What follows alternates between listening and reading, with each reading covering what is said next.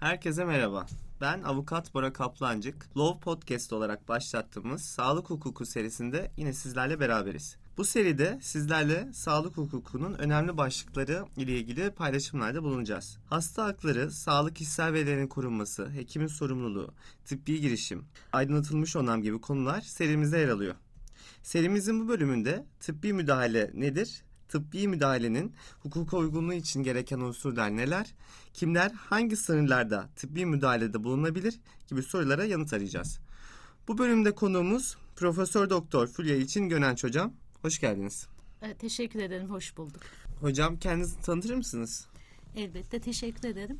Marmara Üniversitesi Hukuk Fakültesi mezunuyum. Yüksek lisans ve doktoramı da aynı yerde tamamladım. Marmara Üniversitesi'nde Roma Hukuku Anabilim Dalı'nda akademik yaşama başladım. Ve uzun yıllar Marmara Üniversitesi'nde çalıştım. Şu anda Medipol Üniversitesi Hukuk Fakültesi'nde Medeni Hukuk Anabilim Dalı'nda görev yapmaktayım. E, Medipol Üniversitesi'nde e, sağlık hukuku çalışmalarına ağırlık verdim. Medipol Üniversitesi'nde şu anda lisansüstü sağlık hukuku programları yapıyoruz. Bunun dışında ilaç ve sağlık hukuku uygulama ve araştırma merkezini açtık. Akademik çalışmalarımızın yanında sivil toplum örgütlerinde de çalışmalar yapıyoruz, yapmaya devam ediyoruz. Kuruluş aşamasında 97 yılında Hasta ve Hasta Yakın Hakları Derneği'nde yer almıştım. Bugün de Sağlık Hukuku ve Eğitimi Derneği'nin başkanıyım. O zaman çok memnun olduk hocam siz aramızda gördüğümüz için. Ben de çok memnun oldum. Teşekkür ediyorum.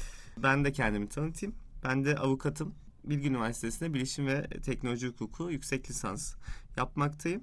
Sağlık Hukuku ve Eğitimi Derneği'nin üyesiyim. Hocamızın da öğrencisiyim. Tıbbi müdahalenin hukuka uygunluk halleri ve aydınlatılmış onam nedir? Bunların kapsamı nelerdir? Bunları konuşacağımız bölümde görüşmek üzere. Sağlıkla kalın.